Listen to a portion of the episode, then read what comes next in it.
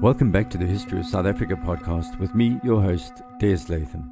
This is episode 64, and we've rejoined Lieutenant Colonel Richard Collins and Governor Caledon in Cape Town. If you remember last episode, we heard about Collins's military intelligence gathering trip to the eastern frontier. He'd returned with two main ideas about what to do about the Amaxhosa still living on the Zuurveld. His report of the 6th of August 1809 is another of those key moments in South African history. In response, Caledon's first initiative was to set up a mechanism to regulate the employment of the Khoikhoi labor force called the Hottentot Proclamation of November 1809. The Caledon Code, as it became known, decreed that work contracts had to be drawn up before a magistrate, thus according to Khoikhoi some form of legal protection from exploitation. But this was negated almost immediately by the fine print that the Khoikhoi had to be registered in a fixed place of abode, which forbid their movement without a certificate issued by a Landdrost. The pass system's first proper installation was at hand.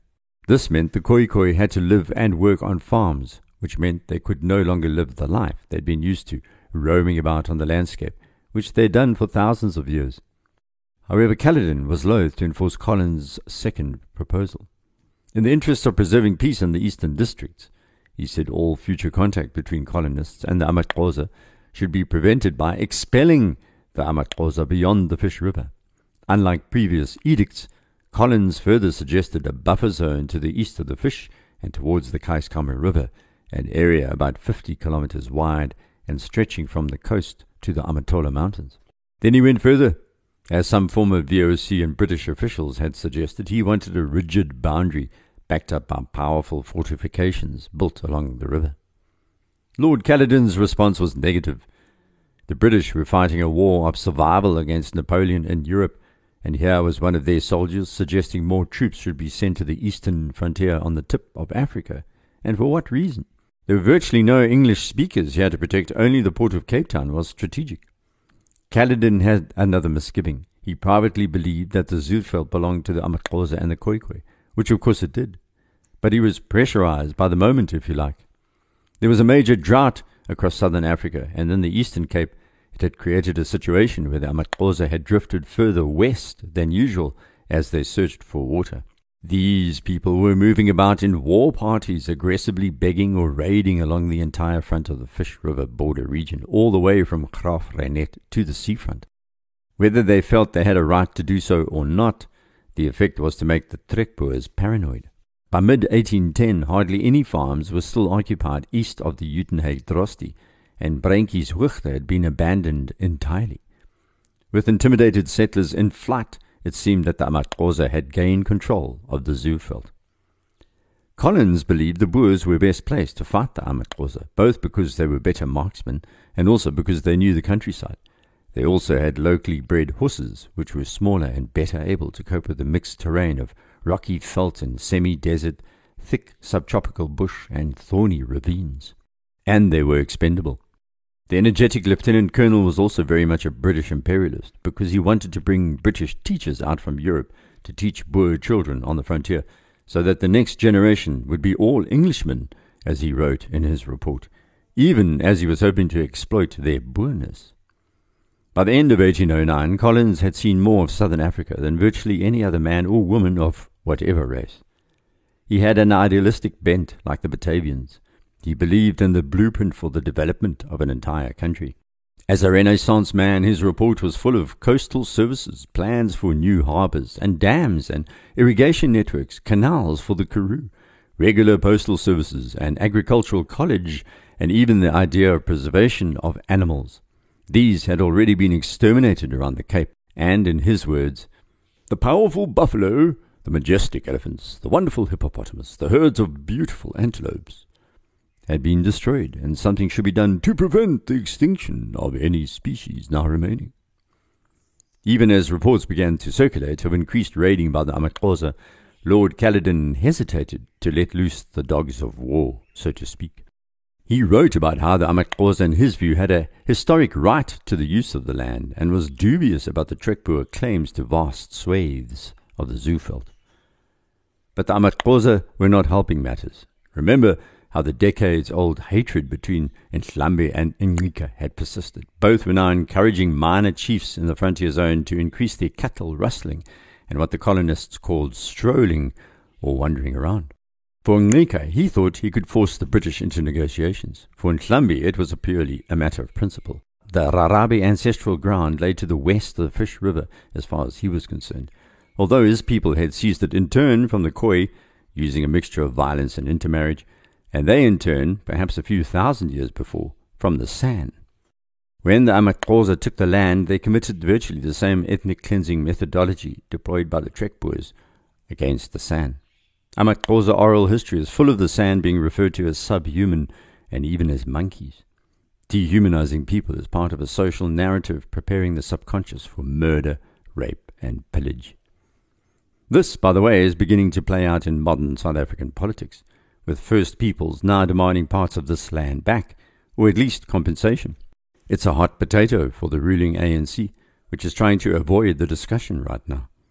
Anyone visiting the Union buildings in Pretoria will see the grand statue of Nelson Mandela that overlooks the capital, and right under his gaze are First People protests, where this is spelled out in no uncertain terms. But back to our story. This strolling had developed into a surge by the start of 1810. The Amaxhosa appeared to be moving about on a broad front, each clan expanding westwards, past Hoogte towards Graaff-Reinet to the north, and around and past Algoa Bay at the coast towards modern-day Mossel Bay. The Trekboers had also not helped. Instead of negotiating with the Amaxhosa as equals or joint owners of the territory, they adopted a fundamentalist attitude based on a Eurocentric understanding of the ownership of property. Jacob Cuyler, the Uitenhage Landdrost, a man we know well by now, sent a letter to Caledon that begged for more forcible measures to protect the unfortunate colonists. Instead of just driving the Amaxhosa eastwards, he wanted to make an example of Ndlambe and Kungwa the Amaqunukwebe and have them hanged.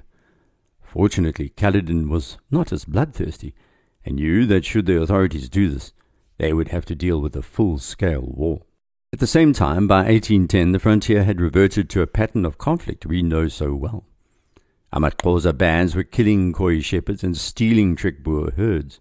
Farms were abandoned, lagers were being formed, and commandos were planned. Still, Lord Caledon hesitated. Remember, he was European.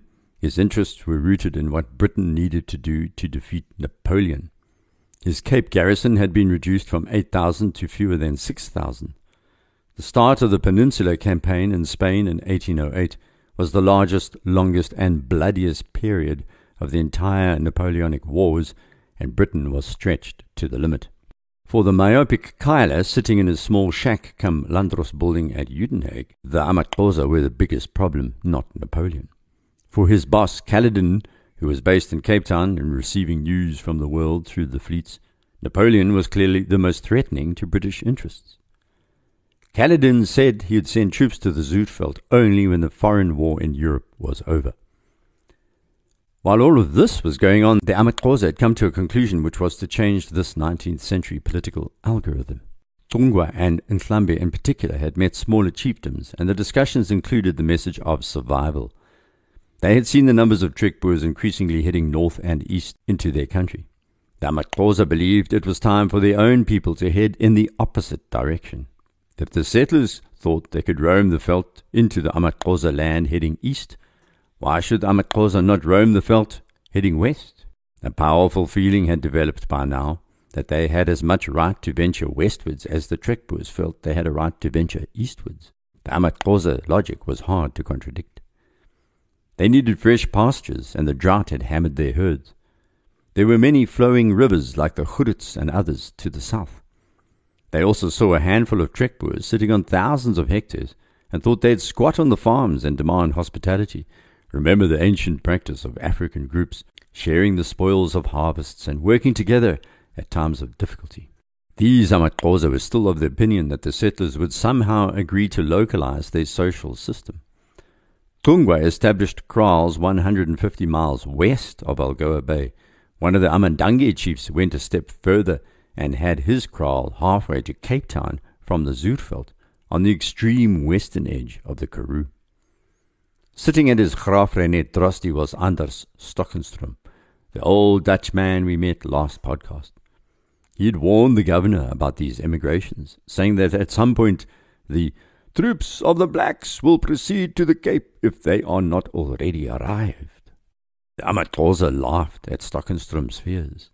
They had no interest in heading that far south. The climate was totally different to their summer rainfall lifestyle, and they wouldn't be able to sustain their first fruits ceremony so vital to their societal function. Their entire way of life would have to reverse and their all important crops would fail. Still, they were clearly testing the boundaries geographically as well as politically. But they also made the point during discussions with Anders Stockenstrom, for example, that no one could stop them if they felt like strolling all the way to Cape Town. They point to their ears, meaning to say they are deaf to any representation of that nature, Others again have told us they intend going to the Cape to know from the governor himself whether any of his orders prohibited them from strolling about as friends. To move about on the landscape is one of the fundamental freedoms of human beings. The colonists saw this as insouciance and a demonstration of what they called Amaxhosa arrogance. They hold a great opinion of themselves and think that the friendliness and moderation shown themselves are signs of fear said the Graaff-Reinet Landdrost. The colonials felt that the only language the Amaxhosa understood was tough and firm discipline, and were determined to meter this out. The Trekboers could not differentiate between friendliness and ingratiation, because they had not integrated their culture with that of the preceding culture. Of course, it is a powerful people that remains easygoing even in the face of confrontation. It's only the weak and the paranoid who overplay their hand of power. And the Amaxhosa knew that. So did colonial authorities, analyzing this moment. The colonists are credulous and timorous, wrote Stockenstrom in a report to Caledon, and have not as yet recovered from the dread produced by former events, and thus they dare not maintain their ground in that rugged country through the long nights. If they joined the local chieftain and paid a few head of cattle a year and married his daughters, they'd be safe. But of course, they couldn't because they were already alienated from Africa, although integrated on its landscape, determined to function as a kind of white social bubble on the geography. How perfectly imperfect. The first Trekboers in this region were actually marrying Khoi and trying to integrate themselves, but that was half a century ago. Those early frontiersmen knew that they should show respect to local leadership, but by now they were hell bent on destroying that very same social fabric in order to secure their farms and future expansion. Throughout 1810 and into 1811, concern rose as the colonists abandoned farms in droves, leaving the Zuurveld and all areas east of Graaff-Reinet. Amaxhosa arrived at these farms after the Trekboers departed and torched the buildings, further aggravating the situation. The timorous actions of the colonists emboldened the young raiders. It became almost a rite of passage to boast around the kraal fire about destroying the homes of the colonists who ran away long before they arrived. It became a self fulfilling prophecy. By 1811, one of Lord Caledon's military officials reported that the country is on every side overrun by the Xhosa, and there never was a period when such numerous parties of them were known to have advanced so far in every direction before. The colonists and the English officials and Landdrost were calling for immediate action, while Caledon had said in May 1810 that formidable force may have to be used. It was more than a year later, in June 1811, when he eventually responded to Stockenstrom the elder and Cuyler's complaints. Caledon finally authorized the formation of a commando, but he issued this stern warning. On no account whatsoever let the supposition of danger be ever so strong shall a shot be fired or any violence used unless the blacks shall have actually commenced an attack. My purpose is to prevent, not to occasion, a state of war. Well, that's all good for Lord Caledon hanging around the beautiful and safe environment in Cape Town. It was hardly likely that a commander of Trekboers and British officials, armed to the teeth, appearing in the vicinity of Tungwa or Ndlambe to be seen as anything but a threat. There was no way around this. Historically, we should also accept the inevitability of what was happening. It was intractable. Still, Caledon withheld his instruction at the last moment. You see, he'd already resigned as governor, and London was sending a replacement. Caledon didn't want his legacy to be the start of a new war against Amaxhosa as he departed the scene. Ironically, Caledon's reason for leaving was a face to face shouting match with his military chief of staff, Major General George Henry Grey, about who was actually in charge of the troops in the Cape. So, to get around this problem from now on, the British appointed military governors to the Cape who doubled up as commanders in chief of the armed forces. Lord Caledon bid adieu to Cape Town in July 1811, and Major General Grey was appointed as acting governor until Caledon's successor arrived. Cuyler in Uitenhage and Stockenstrom and Graaff-Reinet immediately ratcheted up the pressure on Major General Grey.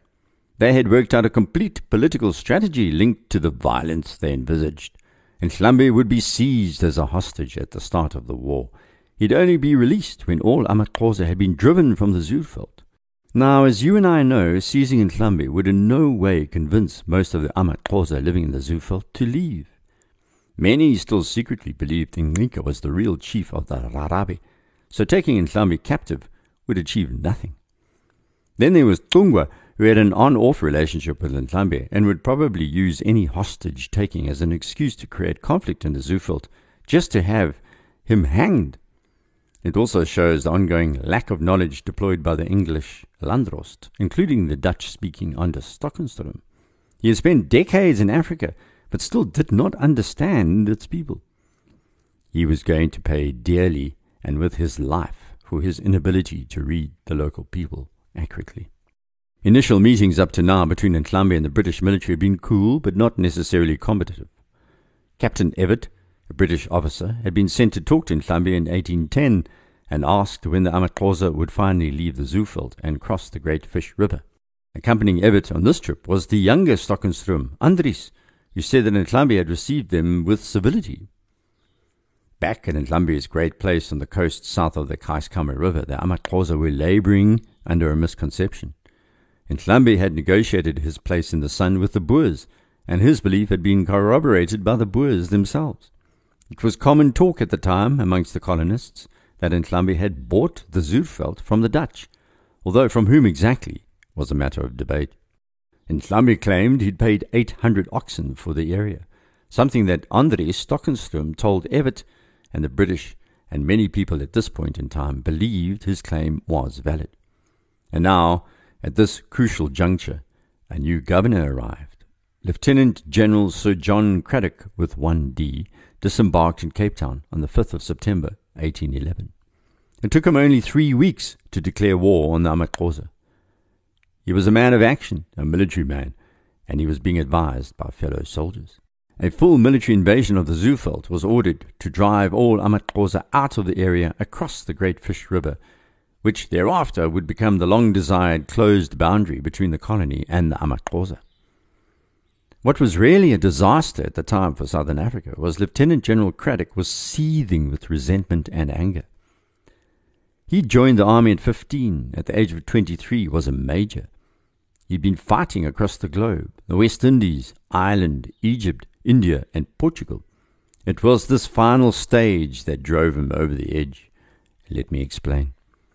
He had been appointed commander of all British forces in the peninsula and Europe, ready to take on the most honourable of positions against that all consuming foe of the English, Napoleon Bonaparte.